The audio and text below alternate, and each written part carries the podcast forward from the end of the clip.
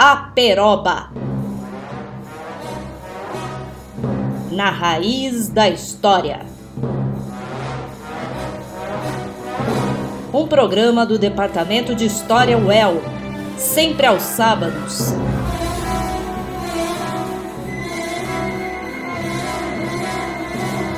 À 13h. Então, olá, ouvintes da Peroba. Hoje nós estamos aqui com dois grandes convidados, o diplomata Hélio Franchini e também o professor Marcos Sorrilha Pinheiro. Hoje o que nós vamos discutir é um pouco do reconhecimento ou da diplomacia da independência do Brasil. Para começar essa nossa conversa, eu gostaria de pedir para esses dois convidados se apresentarem para nós. Muito boa tarde, muito obrigado, Renato, pela oportunidade. Meu caro Marcos e todos que vão nos ouvir. Meu nome é Hélio Franchini Neto. Eu sou diplomata de carreira, tenho 19 anos, quase 20, nesse momento minha segunda classe, né, dentro da carreira. Sou doutor em História pela UNB, tenho mestrado em Ciência Política pela USP. E meu tema com a independência foi exatamente o doutorado, em que eu fiz sobre o processo de independência, meu doutorado na UNB, entre 2011 e 2015, que começou inicialmente como uma tese voltada à história militar, mas que acabou, pelos temas que a gente vai até explorar aqui, se ampliando um pouco para uma tese geral sobre o processo de independência, inserindo os temas militares e outros. Eu tive que quase que fazer uma engenharia reversa para compreender esse processo, que terminou exatamente com o doutorado e depois de uma série de resultados, né, e de obras que vieram daí. Particularmente em 2019, o livro Independência e Morte, publicado pela Top Books. Uma série de artigos, a maior parte publicados esse ano, no contexto do bicentenário. Então, foram alguns pedidos, convites, etc., que saíram alguns artigos, um capítulo de livro, no livro do Bruno Leal e do Zeinaldo, e agora mais um projeto mais intenso foi realmente o livro Redescobrindo a Independência, publicado pela Bem-Virá agora em 2022. Esse livro da Top Books, Independência e Morte, ele é um livro que, no final das contas, você fala das guerras internas pela independência, não é também? Ao tratar do doutorado, é interessante isso, eu comecei nesse tema ainda prestando o Instituto Rio Branco, quando a gente estudava, como todo mundo, o clássico livro História da Política Exterior Brasileira do Amado Sérvio, do Clodoaldo Bueno. Óbvio que, junto com a História da Política Externa Brasileira, você tinha um grande programa de História do Brasil, que a gente tem que estudar para o concurso, e já tinha vários temas da independência que chamavam a atenção, mas lendo o livro do Amado Sérvio, do Clodoaldo Bueno, tinha um dado que era interessante naquele livro, em que ele mencionava que só as forças brasileiras na Bahia superavam o número de tropas que o Bolívar chegou a mobilizar para a independência ali da Grã-Colômbia, né, que é hoje Venezuela, Colômbia e Equador. Ou seja, tinha alguma coisa errada com o que eu lia do outro lado da história do Brasil, essencialmente a visão tradicional de uma história pacífica no sentido de uma certa transação. Muita gente fala em negócio de pai para filho, uma certa transição, e a que, para mim, depois de toda a pesquisa, passou a ser a mais absurda, é o Brasil que existe desde 1500 anteriormente e que era só dominado por Portugal e deixou de ser dominado por Portugal a partir de 1822, ou seja, um Brasil pré-existente, praticamente. Então, foram esses temas que me levaram a continuamente pesquisar até o momento que o assunto estava maduro, e com isso eu fui para a tese de doutorado. Mas o que me interessava nesse primeiro momento era exatamente entender essas operações militares, o que tinha acontecido ali, e não tratar da independência como um todo. Mas, me preparando para o Rio Branco, estudando História do Brasil, com todo o debate sobre nacionalidade e identidade nacional brasileira, colocando em questão uma nacionalidade, uma identidade nacional brasileira pré-existente. Então, isso me interessou sobre o tema da independência, e aquele único dado que o Amado Sérvio e Clodoaldo Bueno colocavam sobre a mobilização de tropas na Bahia sendo maior do que as colunas do Bolívar no processo final da independência, levou exatamente a uma continuidade da pesquisa e o programa de doutorado. O doutorado em si, ele pretendia ser história militar para compreender essas operações militares. Mas no momento em que eu vi a dimensão dessas operações, e aí na tese eu distribuo eu chamo de 3 teatros de operação, né? O Norte, com Piauí, Ceará, Maranhão e Pará, a Bahia e a Cisplatina, era necessário compreender qual que era a razão dessas operações militares. Ou seja, tem como só colocar a guerra sem entender, até usando a concepção clausewitziana, né? A guerra como continuação da política por outros meios, e que eu interpreto até como a continuidade da política com a adição da violência, mas o tema político ele continua. Então você tinha que voltar e compreender o tema político. E particularmente era interessante porque o tema político ele não casava com as operações militares. Então, ou as operações militares não tinham existido, e aí as evidências eram muito claras da existência de todas elas, ou os elementos políticos anteriores, explicativos, eles precisavam ser reavaliados. E aí por isso que eu volto na tese para tratar de todo o processo da independência, e que ela, ao invés de um divórcio pacífico e de um processo relativamente tranquilo, acaba aparecendo no momento em que você rompe aquele foco exclusivamente no Rio de Janeiro, sobre o que se passava no Rio de Janeiro, aparece um processo de independência muito mais incerto, muito mais complexo, muito menos previsível do que a gente se acostumou. E daí você tem a necessidade da guerra como uma, vamos dizer assim, como parte desse processo em termos de assegurar ou conquistar, né? Porque não era um território que já não existia, ainda não existia um Brasil necessariamente feito, mas de incorporar todo o território do anterior reino do Brasil. A gente pode até tratar disso, que em 1822 não tinha mais colônia. O Reino do Brasil, o projeto Rio de Janeiro, foi de incorporar todo o território do reino no império, e nisso as operações militares são essenciais.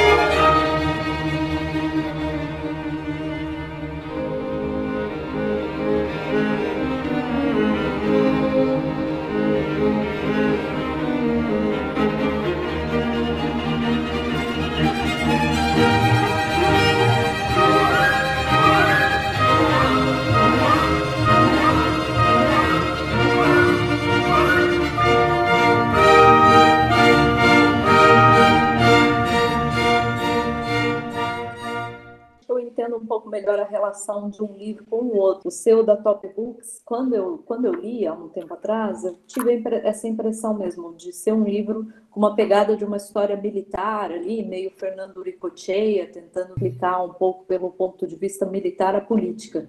E nesse segundo, eu achei que você ia começar falando da política para ir para os militares, mas daí depois eu me dei conta do seguinte, que o elo de ligação entre os dois é uma interpretação da geografia que você tem, que é muito bonita, sabe, Hélio? Que é uma geografia das populações do Brasil, né?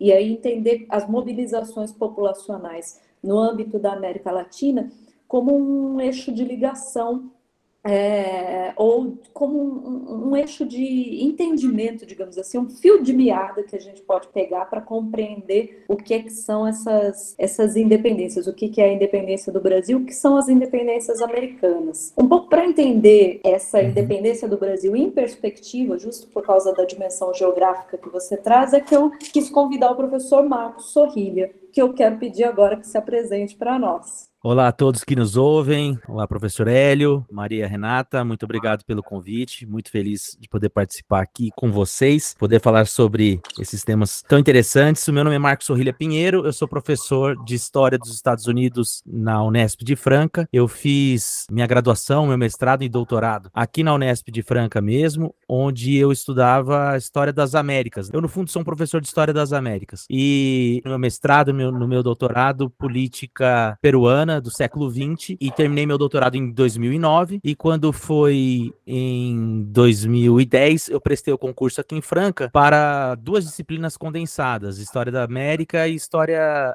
da Escravidão Afro-Brasileira, História do Escravismo e Cultura Afro-Brasileira, e aí eu resolvi montar um projeto conjunto para essas duas disciplinas, que era justamente entender o papel da escravidão nas independências, Brasil, Estados Unidos e América Hispânica, estudando três intelectuais intelectuais, porque é o tipo de trabalho que eu já fazia, né? O trabalho com história intelectual. E aí eu comecei pelo José Bonifácio, foram 3 anos estudando o lugar da escravidão no pensamento do José Bonifácio, e depois eu comecei um trabalho sobre o Thomas Jefferson, e eu consegui uma bolsa de pós-doutorado, né? Submeti à FAPESP, uma bolsa de pós-doutorado, e fui fazer uma parte dessa minha pesquisa em Washington, D.C., sobre o Thomas Jefferson.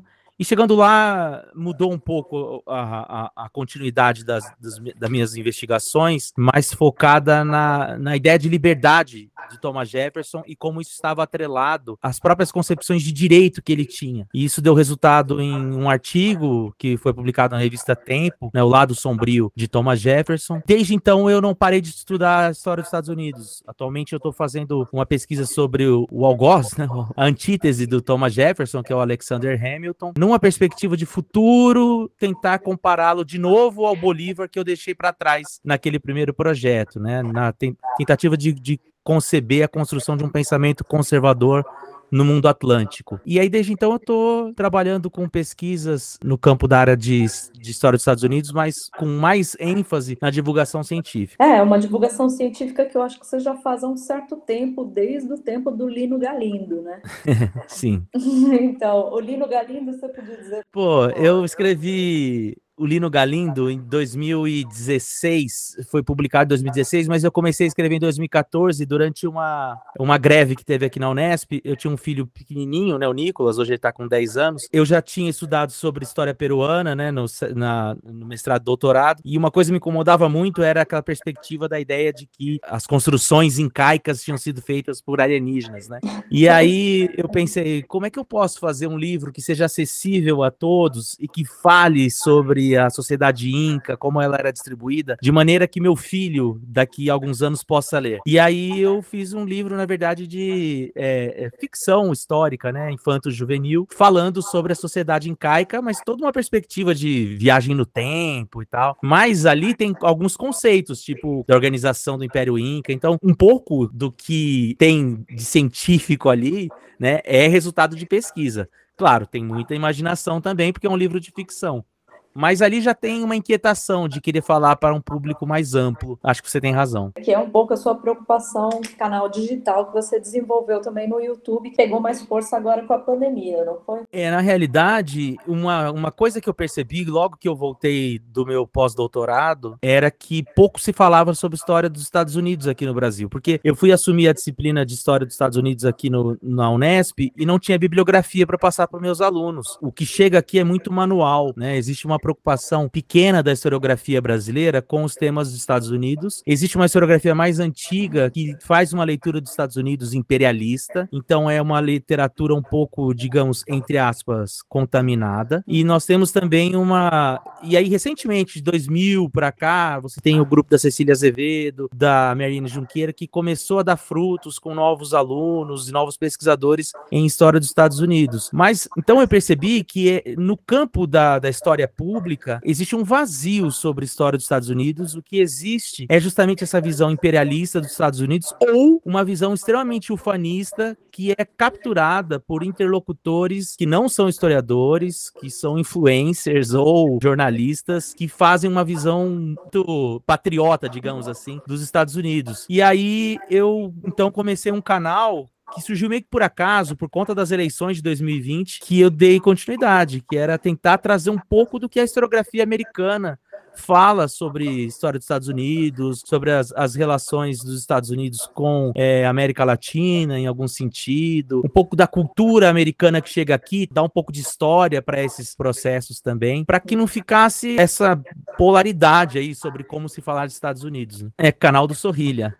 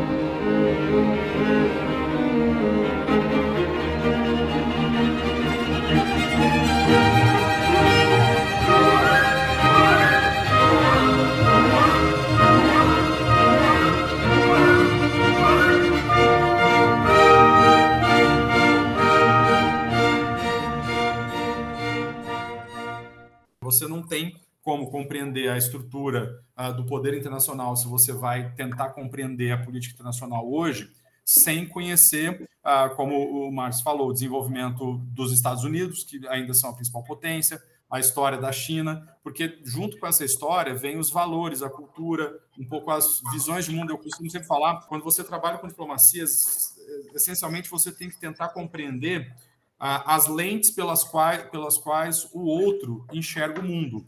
Essas lentes, elas são construídas com base na própria cultura, no desenvolvimento histórico, em vários elementos que fazem com que a mesma realidade que nós temos, essas lentes nacionais ou regionais destacam elementos, tiram outros elementos. Nós, normalmente, quando você está falando de você, do seu próprio país, a gente não percebe a nossa própria lente, vendo a lente dos demais. Mas toda nação, a gente pode dizer, ela vai ter um conjunto de elementos que leva a você a compreender essa lente.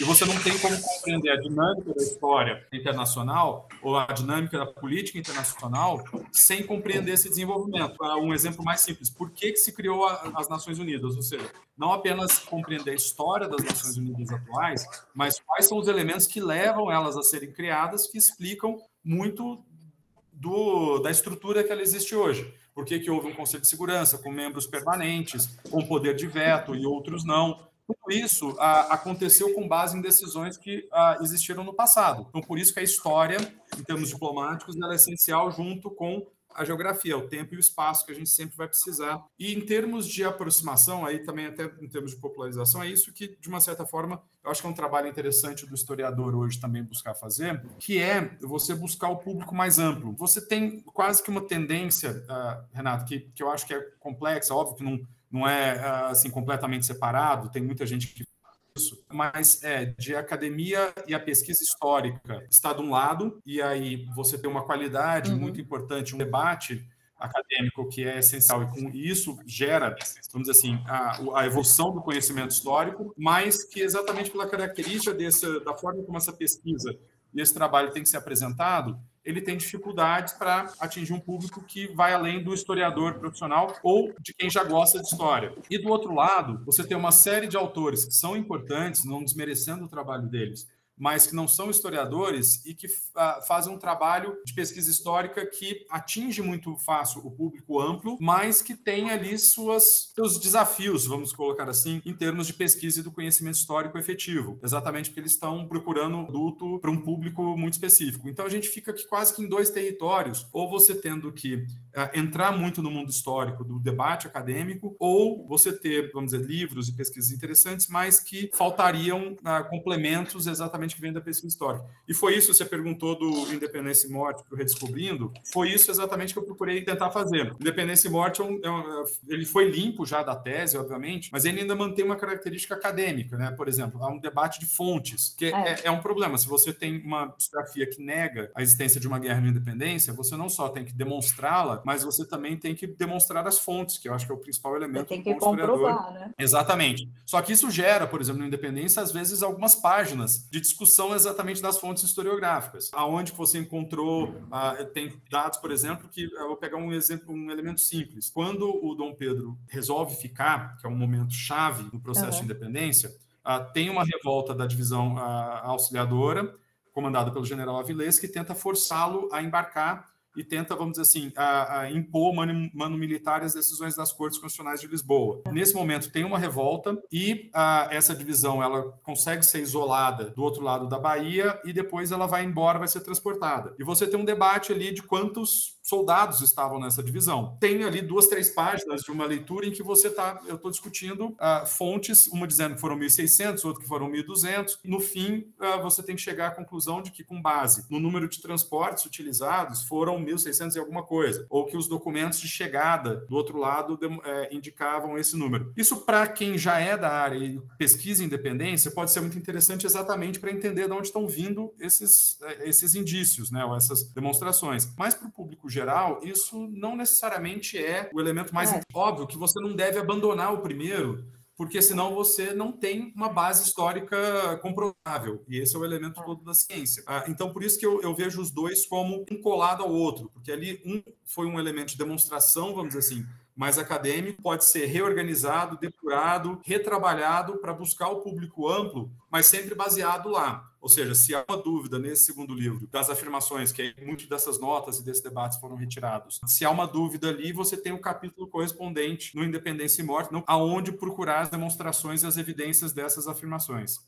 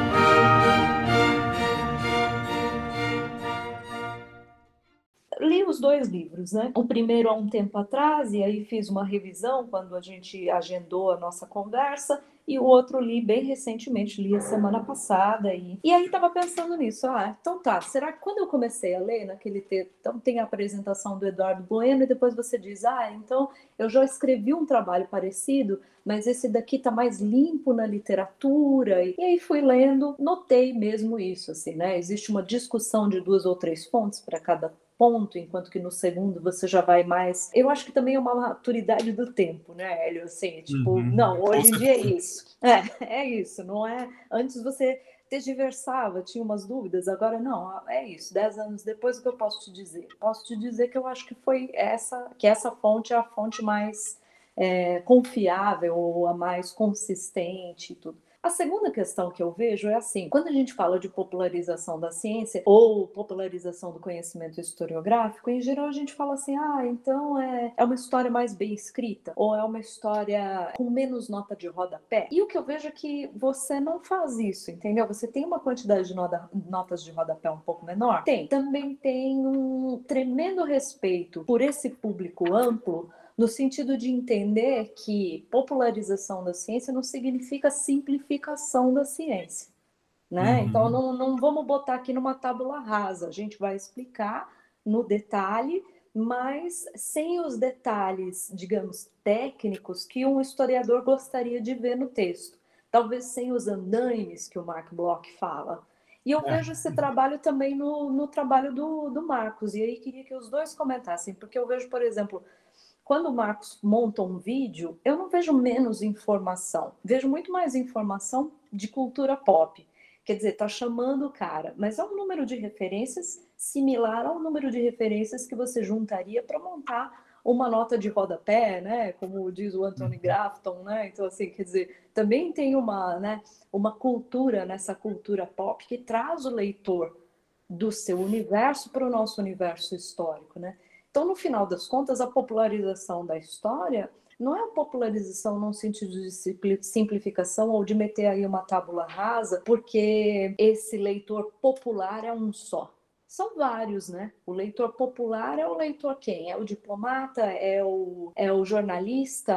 São várias pessoas. E com uma cultura respeitável, né? Tanto quanto a de um historiador, é um trabalho, às vezes, até mais difícil de desenvolver, porque é um trabalho de diálogo com o outro que, às vezes, você, dentro da sua casinha, não se força a fazer.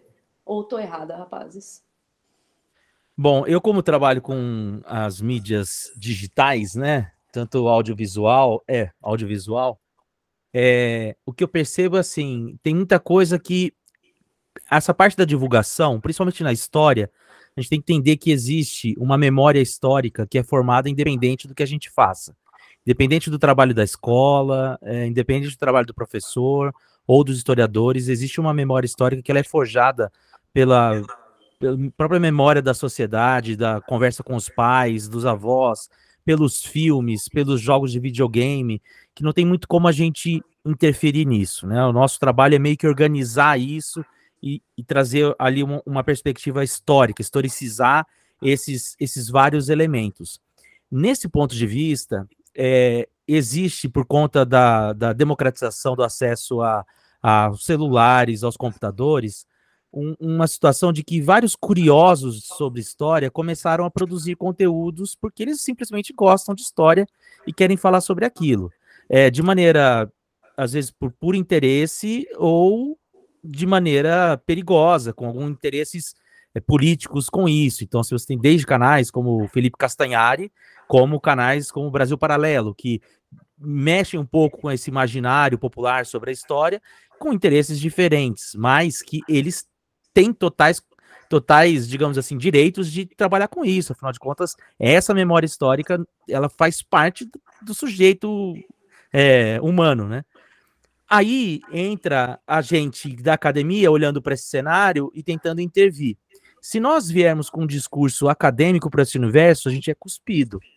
Então, a gente tem que ter um cuidado de entender que essas plataformas, elas possuem as suas próprias linguagens. E um dos primeiros trabalhos é ter humildade para entender como é que funciona essas plataformas. Em vez de xingar algoritmo, de entender que é um trabalho de formiguinha, que você vai se inserindo, que você começa com seus alunos, depois os seus alunos indicam para outras pessoas, e assim vai. E aí tem essa questão que é a linguagem. Existem, de fato, coisas, assim, é uma plataforma de YouTube, por exemplo, que é o meu carro-chefe. Se eu só falar de coisas numa linguagem historiográfica, trazendo documento, eu vou ter um nicho ali de interessados, mas eu não vou atingir um público mais amplo, principalmente esse público que é atingido por essas duas plataformas que eu comentei. Então, você tem que ter coisas que sejam curiosidades, simplesmente, para atrair aquele público para o canal e, a partir dali, desenvolver, apresentar para eles algumas discussões historiográficas. Eu fiz recentemente um vídeo sobre a Ku Klux Klan, por conta de toda a polêmica que teve nas eleições, e que eu apresento. Isso aqui é tal autor, na enciclopédia Jim Crow, que fala sobre isso, tá lá, eu estou reproduzindo o que ele pensa. Eu fiz um trabalho uma vez, que era aquela discussão se a pessoa que nasce nos Estados Unidos é americano ou estadunidense. Aí eu fiz um vídeo sobre isso, que tem desde citação à fonte histórica do século XVIII, do século XIX, como referências bibliográficas. E aí eu fiz a opção de colocar inserções na tela dos livros e os nomes dos livros, e depois, o que era possível, linkar embaixo.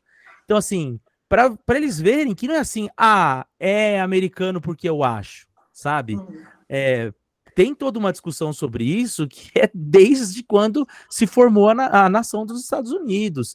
Então, alto lá, né? Não é porque eu acordei, né, virado e agora já não é mais. Então, eu procuro sempre trazer isso, assim. Eu recentemente entrei numa outra polêmica aí sobre por que a Califórnia tem tantos sem-tetos, né? Que surgiu uma afirmação que é porque eles só votam em democratas. E aí eu tive que fazer uma pesquisa de lá na década de 80, nos jornais da década de 80, sobre o que se falava. Você já encontra os sem-tetos lá na década de 80. Então eu acho que é um pouco disso, assim, nessas polêmicas um pouco vazias, você tentar também dar um pouco de substância para a coisa. Mas é sempre importante entender que você é o intruso na relação. Você tem que falar a língua dali, ou tentar falar. E eu sou tiozão, né? Então é um pouco difícil, às vezes, você equilibrar. Eu tento colocar bom humor em algumas questões, trazer alguma coisa que está, como eles dizem, né, no hype, para tentar jogar algumas discussões. Fiz até sobre Stranger Things, se era ou não anticomunista, né? Então, eu acho que essa é uma questão importante, ter essa dimensão de que a história é um produto que pertence a todo mundo, e que você, enquanto historiador nessa discussão, tem que respeitar as regras do campo que você está entrando.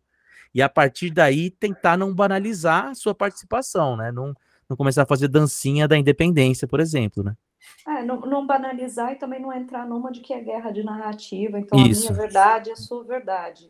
Eu acho que é mais uma questão de qual linguagem, né? Com qual linguagem eu estabeleço contato, né? Que nem isso eu vi muito no texto do Hélio, assim. O Hélio começou, Hélio, de um jeito assim que, não sei, parece que os textos, aqueles textos são publicados pela Fundação Alexandre de Gusmão, né? Então, qual é a população? A população é tal, veja aqui um mapa, não sei o que e tal, quer dizer, é um diálogo, é uma história, assim, para diplomata se engajar na história, né? Enquanto que eu vejo que no livro da Top Books, lá no Independência e Morte, já é uma questão mais de um diálogo com o historiador, né? Ele começa de um jeito diferente, quer dizer, é uma estratégia de linguagem, é uma estratégia literária diferente. Aí entra o historiador, que a grande questão é aquele sempre debate que você tem entre a objetividade, os fatos e a subjetividade. Todo historiador vai ter sua lente, até para a seleção dos seus objetos de pesquisa.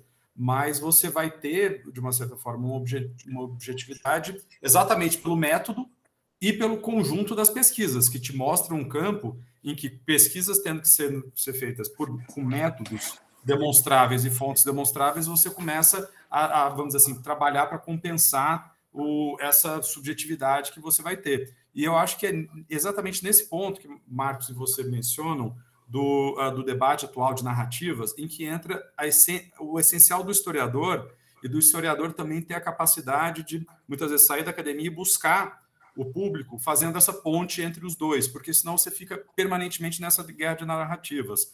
Esse tema da população ou da economia, para mim, foi necessário trabalhar, porque você tinha que rearranjar, vamos dizer assim, reconfigurar a imagem que você tem daquele, e ali eu falo Reino do Brasil, porque é a primeira instituição que une efetivamente o território, antes eram essencialmente colônias separadas. Você tem um Reino do Brasil que a gente tende a projetar o Brasil atual para trás.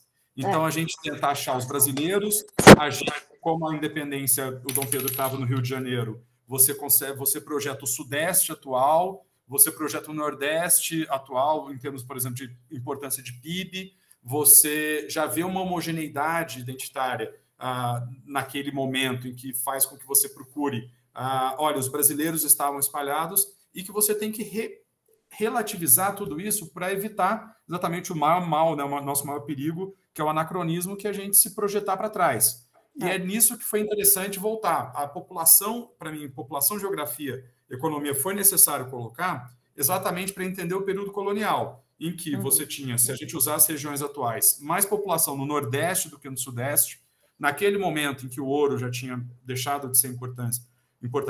O Nordeste era o economicamente mais importante.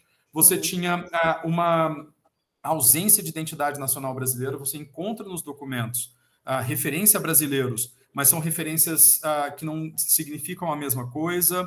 Que é aquela discussão toda com a Lúcia, né? Bastos, do Corcundas e tudo mais. Mas uma coisa que eu achei bem interessante é a questão que você configura ali no Redescobrindo, lá pelo terceiro capítulo, em que você assinala que, mesmo essa configuração de Brasil, ela é uma configuração que em 1821, 22, ela é recente. Você vai ter a integração de um Grão-Pará no Brasil em 1774, que é uma coisa que muito pouca gente se lembra. Então, quer dizer, esse Brasil, essa unidade interna que reivindica uma identidade, ela é um feito diplomático interno recente, digamos assim, né? Com certeza. E é isso que foi necessária a reconfiguração, porque você descobre, por exemplo, eu não sabia antes de fazer a pesquisa, e aí você tem tanto fontes, vamos dizer assim, secundárias quanto fontes primárias dizendo isso, os jornais da época, dizendo que de São Luís era muito mais fácil você chegar a Lisboa do que ao Rio de Janeiro. A gente sempre pensou o território europeu distante, e o Brasil quase que já unificado como hoje, a gente esquece, tenta sair de carro hoje, de ponta a ponta do sul, e ainda de carro que não existia.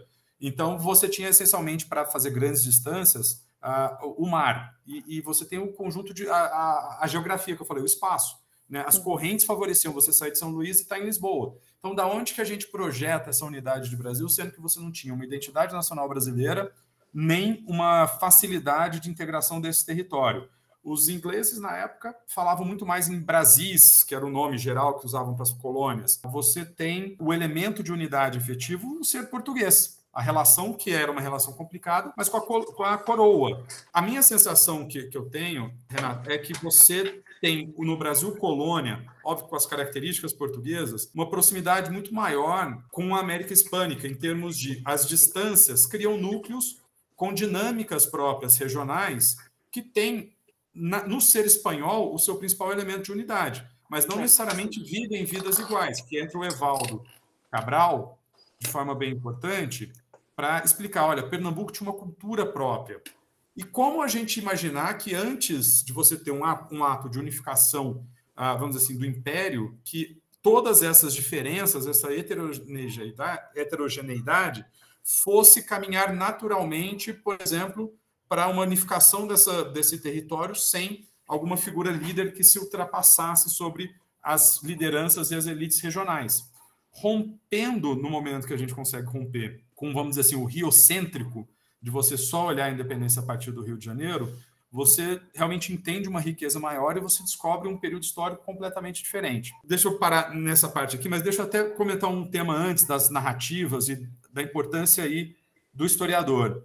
Você mencionou, Renato, o tema da Leopoldina. Sim. E é um tema que hoje está muito em voga porque ele entrou em vários tipos de narrativas, legítimas ou não, independentemente disso. E aí é onde é importante o historiador entrar, que aí com a pesquisa efetiva, e ter capacidade de... A Leopoldina é um personagem central no processo que resultou, eu falo até no processo que resultou na independência do Brasil, porque não era um resultado já pré-determinado. Ela tem uma visão política forte, é um ator que eu, como conselheiro do príncipe e agente político, do mesmo nível que a gente pode colocar do Bonifácio, tinha uma formação muito interessante, ela tinha uma visão, ela desenvolve opiniões políticas muito interessantes desse período, ela é determinante no fico, que o Dom Pedro ainda titubeava, ainda que filho de quem era, que escondia e mantinha muitos indícios de lados, pode-se colocar em dúvida se o Dom Pedro titubeava mesmo ou não, ou se ele buscava já construir, antes de se decidir, um núcleo de apoio. Mas você vê vários momentos ele jogando com as tendências até descobrir a melhor delas. Uma indecisão estratégica, né? Exatamente. Então, é inegável o papel da Leopoldina. Agora, ela não assinou uma independência em 2 de setembro antes do Dom Pedro, que é a coisa que mais se espalhou nos últimos tempos. Você vê livros de história. E qual que é o debate? Aí, qual que é a questão? Ela assinou ou não assinou? O que, que a gente tem que olhar nisso? Os documentos. E aí é relativamente fácil... Porque você não pode ter um rascunho de independência, você não pode ter algo que nunca foi publicado, porque se você tem um decreto, que as versões falam, ou um decreto de independência ou a ata do Conselho de Estado. Uhum. E aí tem dois problemas. Se foi um decreto, ele tem que estar na coleção das leis, isso é um princípio jurídico que já existia desde então. Para o decreto ter validade, ele tem que estar publicado, ele tem que ser oficial.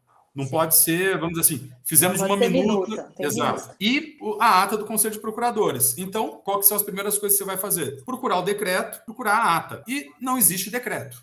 Uhum. A coleção de leis de 1822, ela está muito bem organizada, ela é bem completa. Aí vão falar assim, olha, não, mas a coleção de leis esqueceu, omitiram esse. Mas se omitiram esse, então não foi lei. Volta a ser rascunho, porque... Para ser decreto, tem que ter a publicidade. Então, a ata do Conselho de Estado. Primeiro que você não vai achar Conselho de Estado. E aí você acha o Conselho de Procuradores, que tem uma ata do dia 2 de setembro. É impressionante que, às vezes, as pessoas continuem reproduzindo as fontes secundárias sem irem para as fontes primárias, o que diz a ata. A ata é fácil de achar? Se ela fosse difícil, poderia ser um tema. Mas o Senado já digitalizou a ata e ela está disponível em todos os lugares. Você tem a ata no próprio site do... Senado Federal, procure ata do Conselho de Procuradores. Então você encontra num texto que fez uma compilação dessa ata. E no dia 2 de setembro você tem uma ata que menciona a gravidade das novas notícias que chegaram de Portugal e da Bahia, a discussão sobre como reagir a isso, medidas preliminares na área militar e uma, vamos dizer assim, uma sanção contra a Companhia de Vinhos do Douro. Não tem uma menção à independência.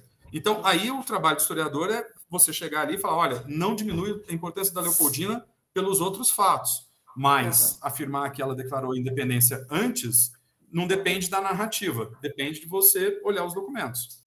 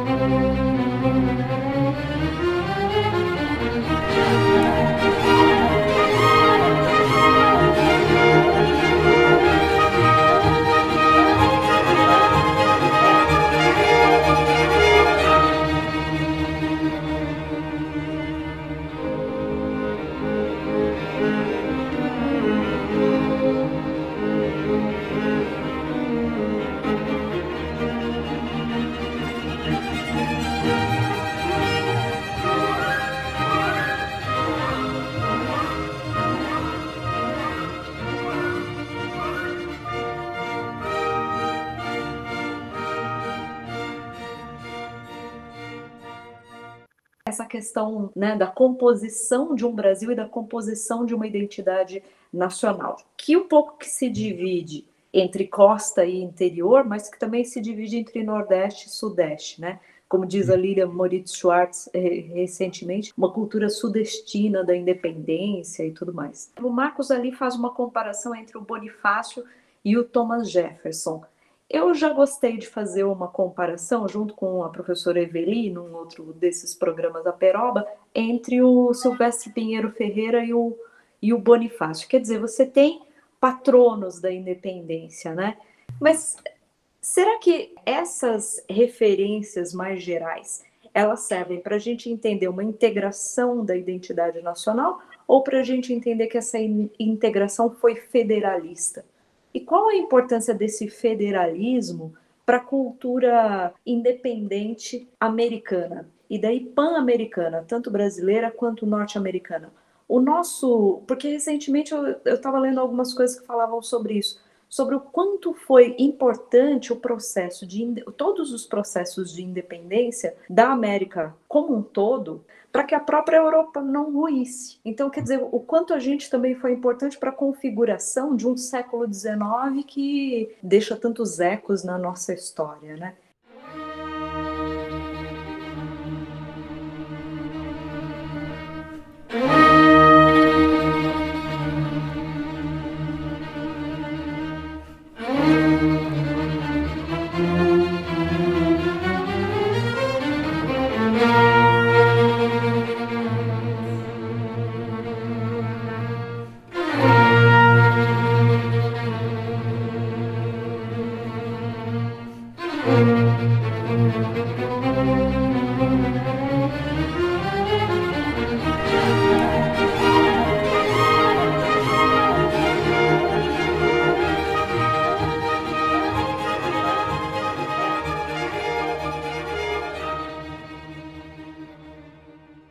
O Brasil, ao mesmo tempo que tem algumas características da América hispânica, ele vai ter as peculiaridades do universo português e tem, sim, um caminho que é muito peculiar.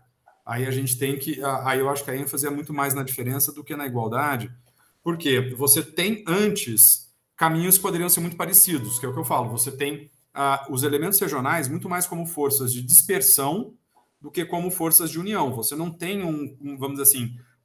uma convergência natural, uma força de união no Rio de Janeiro com províncias tão distantes como de Pernambuco para cima, o Pará, etc. Ou seja, o elemento que unifica, de uma certa forma, é a coroa, esteja ela em Lisboa, estivesse ela no Rio de Janeiro.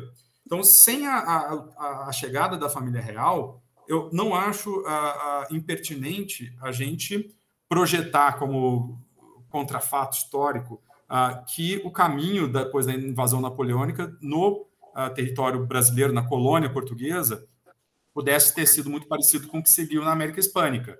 Ou seja, de cada um desses núcleos, particularmente os mais fortes, que até se rivalizavam, Salvador tinha sido a capital do vice-reinado por muito tempo e tentava voltar a ter essa importância contra o Rio de Janeiro. Então, é difícil que as elites e os grupos políticos mais amplos do que as elites só de Salvador aceitassem naturalmente um Rio de Janeiro que era apenas sede do vice-reinado, muito menos São Luís ou Belém. Então, você poderia ter tido ali diferentes tendências, diferentes movimentos políticos de dispersão e faltando o elemento de unificação, que era um elemento que ultrapassasse todas essas dinâmicas regionais, que é o que falta, de uma certa forma, na América Hispânica, porque o que você tem são líderes regionais com projetos amplos, né, para toda a colônia, mas que não são necessariamente reconhecidos pelas outras regiões. No caso brasileiro, e essa é a singularidade que a gente não pode esquecer, é que você não tem apenas vamos dizer assim, um pequeno momento da família, da corte portuguesa, muito mais que a família real, da corte portuguesa, no Rio de Janeiro. Não são só os 13 anos, são as atitudes que eles tomam nesses 13 anos, porque toda a estrutura, o aparato do Estado português, ele vem para o Rio de Janeiro. Vem os tribunais, vem os ministérios, vem as academias militares, que são essenciais. Você começa a ter um desenvolvimento cultural com a missão francesa. Ou seja, o Rio de Janeiro, ele se transforma, e de uma certa forma não tinha terminado essa transformação, mas ele se torna efetivamente uma capital de império. reforçado por dois elementos que eu acho super interessantes. O primeiro deles é a elevação do Brasil a Reino Unido, que é ali onde o Brasil de fato é criado, né? Porque antes você tem um vice-reinado, capitanias que ainda eram inspiradas num elemento de capitanias hereditárias. Ou seja, a ideia de unificar numa mesma entidade jurídica todo aquele território acontece em 1815, no finalzinho de 1815, com a elevação do Brasil a reino. É criado um reino que não é mais parte do reino de Portugal, ele está em igualdade com o reino de Portugal, ligado à soberania da coroa. E esse tema da igualdade é interessante. O que você tem, vamos dizer assim, você tem esse elemento e depois a coroação do Dom João VI, né? O único rei, se a gente for pensar em termos de legitimidade monárquica da época, o único rei de dinastias europeias sem ruptura que foi coroado nas Américas foi o Dom João VI. Isso gera uma dinâmica interna no Brasil, porque você mantém um elemento de união de todo esse território, agora reino do Brasil até pelo elemento jurídico. Que não é, obviamente, simples. A centralização do poder no Rio de Janeiro é resistida pelo Norte. O pagamento de impostos que são feitos, saem essencialmente do Nordeste para financiar cortes no Rio de Janeiro, gera insatisfação. E você tem o lado europeu, Portugal do outro lado, que está, vamos dizer assim, reduzido a uma outra realidade que vai reagir contra isso. Então você vai juntar aquela herança cultural, aquela herança colonial de heterogeneidade, de localismo que a gente vê também nos outros lugares, com o fato de que uma nova realidade se impõe, que é o Rio de Janeiro se vendo como a capital do império. E ali você vai ter, não necessariamente brasileiros e portugueses se separando, mas diferentes tendências políticas e diferentes visões políticas se debatendo, se aliando ou não se aliando, em termos da dinâmica que você vai ter depois da Revolução do Porto, entre o Rio de Janeiro e Lisboa, Lisboa tentando retomar sua importância e reconcentrar o poder, Rio de Janeiro se vendo em igualdade com Lisboa e tentando dividir o poder. Tanto que você não tem uma separação muito clara. O Bonifácio e o Silvestre Pinheiro, de uma certa forma, eles são do mesmo grupo. O Bonifácio ele não é um brasileiro, ele é alguém nascido no Brasil, na colônia, que faz toda a sua carreira dentro da administração portuguesa, sendo, inclusive, pupilo do Dom Rodrigo de Souza Coutinho.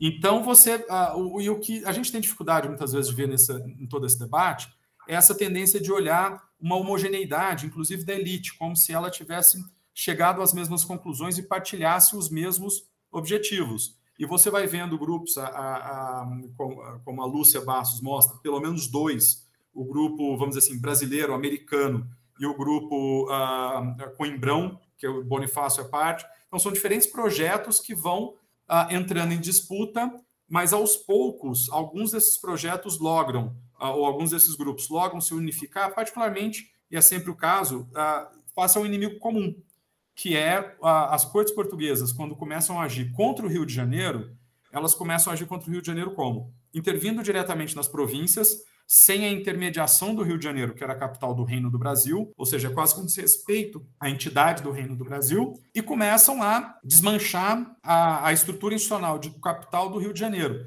É nesse momento que os grupos dispersos procuram o Dom Pedro e o convencem de ficar.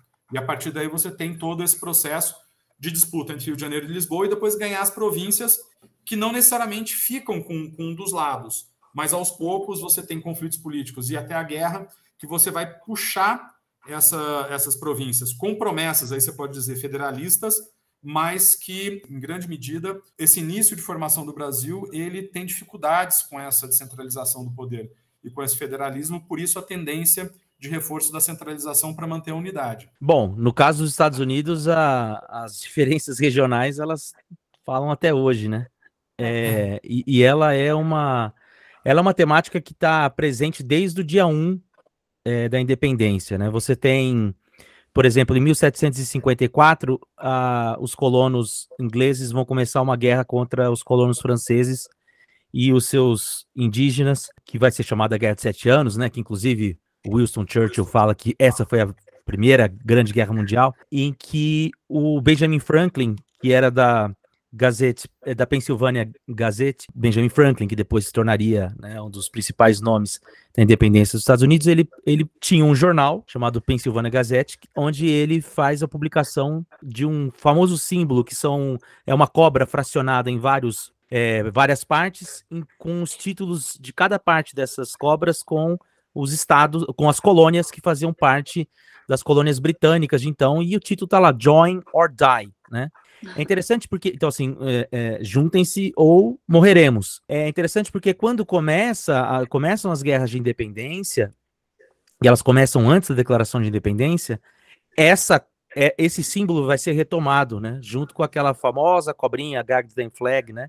Que hoje em dia tem aparecido junto a grupos de extrema-direita, mas porque existia essa noção de que os colonos eram serpentes e tudo mais, né? E aí, essa noção de que a necessidade da união contra um inimigo comum que já tinha surgido lá na Guerra dos 7 Anos, ela vai ser retomada ali. E na Declaração de Independência, aí sim, em 4 de julho de 1776, o documento do Jefferson, ele é bastante cuidadoso em enumerar agravos feitos, teoricamente, né? Feitos pela coroa contra todas as colônias. Isso é uma coisa que a gente esquece. A Declaração de Independência dos Estados Unidos, ela é muito mais lida por conta do seu preâmbulo, que é bonito, né? Fala, é chegado o momento na história em que todas as nações estão livres para buscar os direitos concedidos por Deus, a liberdade, a felicidade e tal. Só que depois que ele faz esse preâmbulo, ele cita 27 acusações contra o rei, que estão localizados em todas as colônias, né? Então, para dar uma dimensão de que todas fazem parte dessa mesma luta. E aí, quando chega ali em 1781, que eles vencem a famosa Batalha de Yorktown, começa a se formar uma confederação. Então, essa noção de que seria muito difícil encontrar um modelo que conseguisse colocar no mesmo formato de nação essas diferenças regionais. Então, desde da escravidão agrária do Sul, como na Carolina do Norte, na Carolina do Sul, e sim, existia escravidão em Nova York, em Massachusetts, mas era uma escravidão mais urbana, há modelos de desenvolvimento e até mesmo de concepções políticas que eram diferentes. E aí se forma uma confederação. O primeiro modelo de nação, de Estado, né, nos Estados Unidos, foi uma confederação que não tinha um poder executivo, tinha um congresso, que era uma continuidade do Congresso Continental, que foi responsável por fazer a guerra, né? E aí, depois de alguns anos, possibilidade de fratura nesse modelo começa a aparecer em algumas rebeliões, como, por exemplo, a Shays' Rebellion de Massachusetts, em 1786, que vai ser o grande estopim para a organização de uma nova constituinte, para a formação de uma nova constituição para os Estados Unidos, que é daí que sai o modelo federativo. E nesse modelo federativo, a noção é: os estados vão abrir mão da sua soberania, mas não abrirão mão da sua autonomia. Então, isso é uma coisa que está presente no modelo federativo, que naquela época parecia ultracentralizador, porque eles tinham esse receio de que um presidente que tem um exército nacional que existe mesmo em tempos de paz, na figura do poder executivo, isso lembrava muito a Inglaterra. Então você tem ali um grupo de resistência, né, que são os antifederalistas, que vão falar: não, o que vocês estão querendo fazer é trazer a tirania para dentro do nosso território.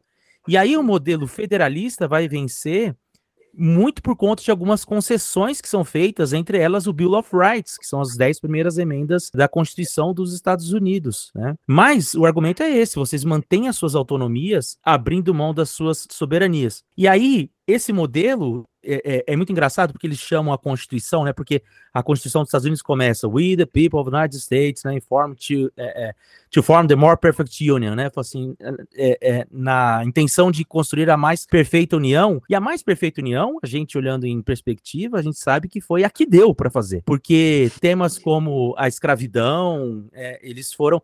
Não existe uma menção à palavra escravo na Constituição, apesar dela reconhecer que ela exista, né? Porque senão o acordo não saía, e alguns constituintes entendem que aquilo é uma mácula, que ali tem um problema, e esse problema vai ficando mais... Então, assim, esse modelo federativo, ele não vai só servir como um instrumento para fazer uma união necessária para aquele momento, né, para manter vivo o experimento americano, tal, que o Madison vai falar, mas ele também vai ser usado como barganha, porque a qualquer momento que aparecia divergências entre o modelo escravista e o modelo de trabalho livre, o Sul usava isso como uma ruptura, né? Você tem, por exemplo, a nulificação da Carolina do Norte, né, no primeiro governo do Andrew Jackson. Você já tem os problemas já em 1819, relativos à crise do Missouri, ao Pacto do Missouri. Então, isso começa a aparecer, e aí um sentido de união mesmo nacional é só depois da Guerra Civil,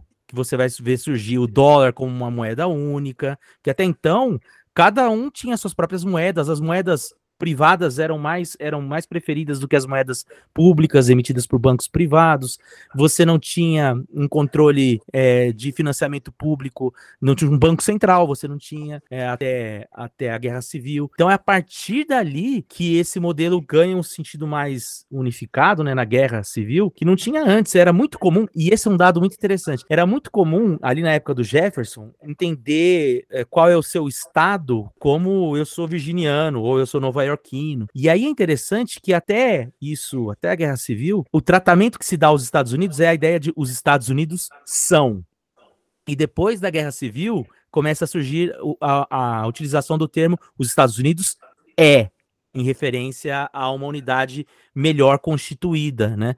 Coisa que não existia. Mas isso até os dias de hoje, esses debates sobre a federação, que lei que vale, que lei que não vale, se é intromissão nos direitos dos estados ou não. A gente viu recentemente, né, o caso Roe vs. Wade, que transformava o aborto como um direito nos Estados Unidos, cair por conta de uma releitura da Constituição que fala que assuntos nacionais não podem se impor sobre as decisões estaduais, ou então assuntos estaduais não podem se sobrepor às vontades nacionais. Na pandemia isso voltou com mais força. Então, essa discussão ainda existe lá nos dias de hoje, mas o respeito a essas localidades é uma coisa que foi usado tanto como um instrumento para promover a independência e a Constituição, como foi usado como instrumento de barganha para romper o pacto, né? Nós temos, então, três mundos. O mundo, vamos dizer assim, inglês, o mundo hispânico e o mundo português nas Américas. Eles têm uma base, um traste entre o elemento de dispersão causado pela realidade local ou regional, né, que é a realidade que vai se desenvolvendo, a cultura local. O Marcos falava do virginiano,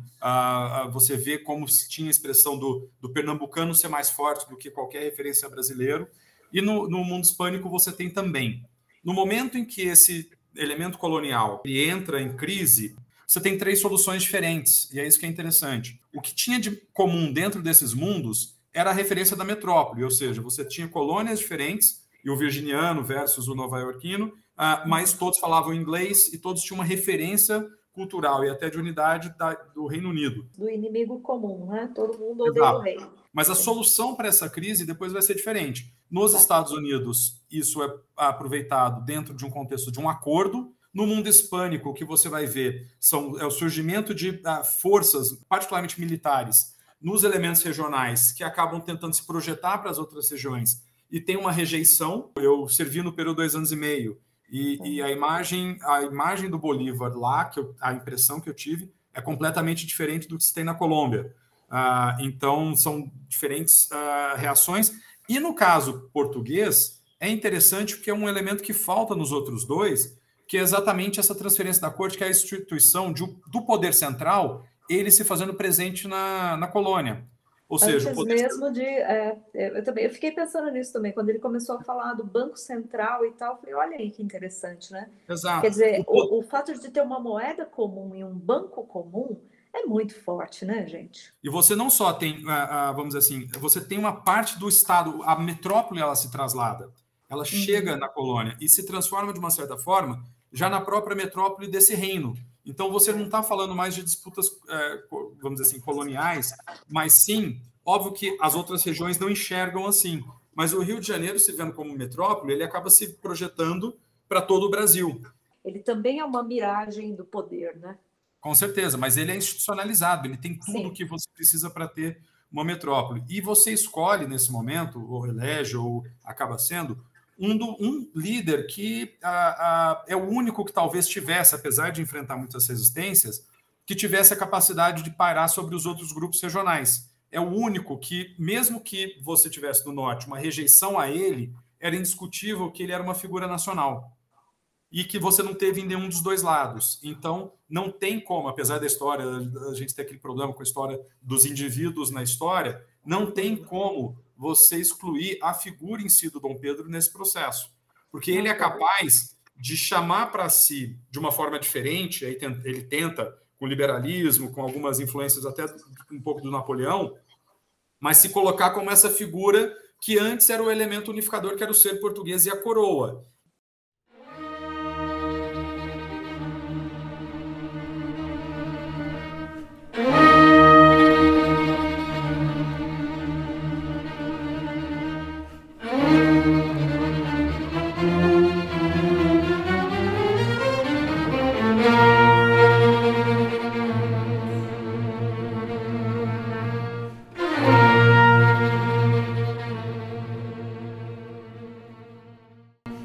Será que o George Washington não foi o cara que articulou a Constituição como foi o John Adams? Ou por que o John Adams não foi o primeiro presidente no lugar do George Washington? É porque você também não pode ter uma pessoa que discuta, que tenha um papel que no fundo vai ser muito... tem uma posição que no fundo vai ser muito atacada, como a do John Adams, fazendo o papel daquele que articula, daquele que aglutina, que era o papel do George Washington, né?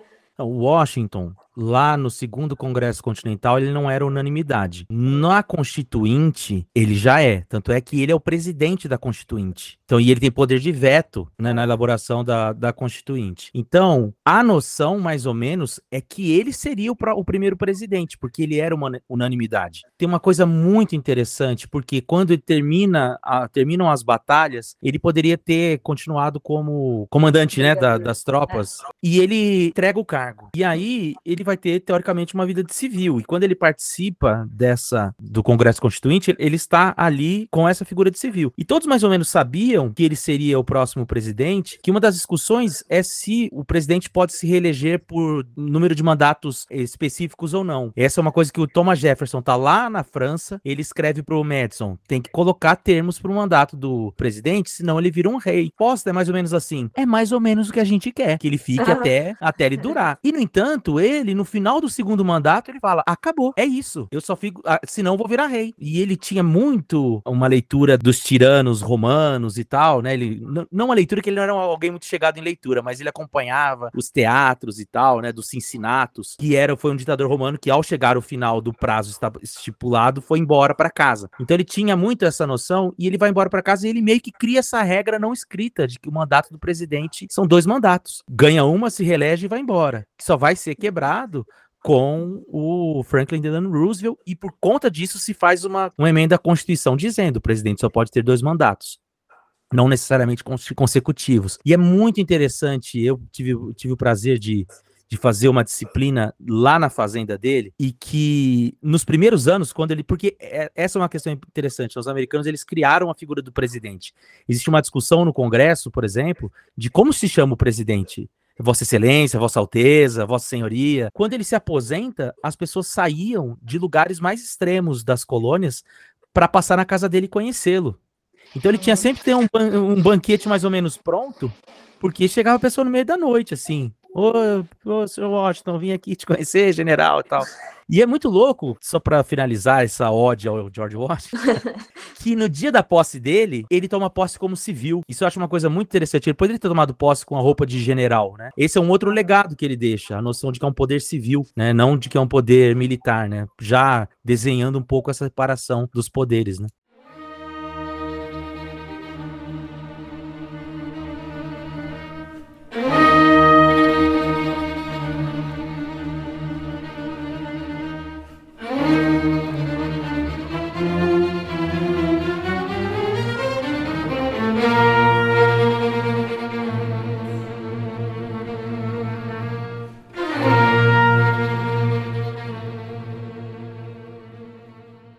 A unificação da língua francesa dentro do território francês é feito no período pós-revolucionário do Império. Uhum. Então, você não tinha uma nacionalidade francesa muito consolidada. A homogeneização da língua francesa é feita ali também. Esses caras estão criando uma noção de Estado no momento em que a ideia de Estado está sendo gestada. É isso que inventa, né, no fundo. São as independências, né, que estão inventando isso e inventando em modelos diferentes. Eu acho que a gente, no fundo, é o laboratório, a América, né? Mas, olha, rapazes, eu agradeço imenso. A Peroba, na raiz da história. Um programa do Departamento de História UEL, sempre aos sábados.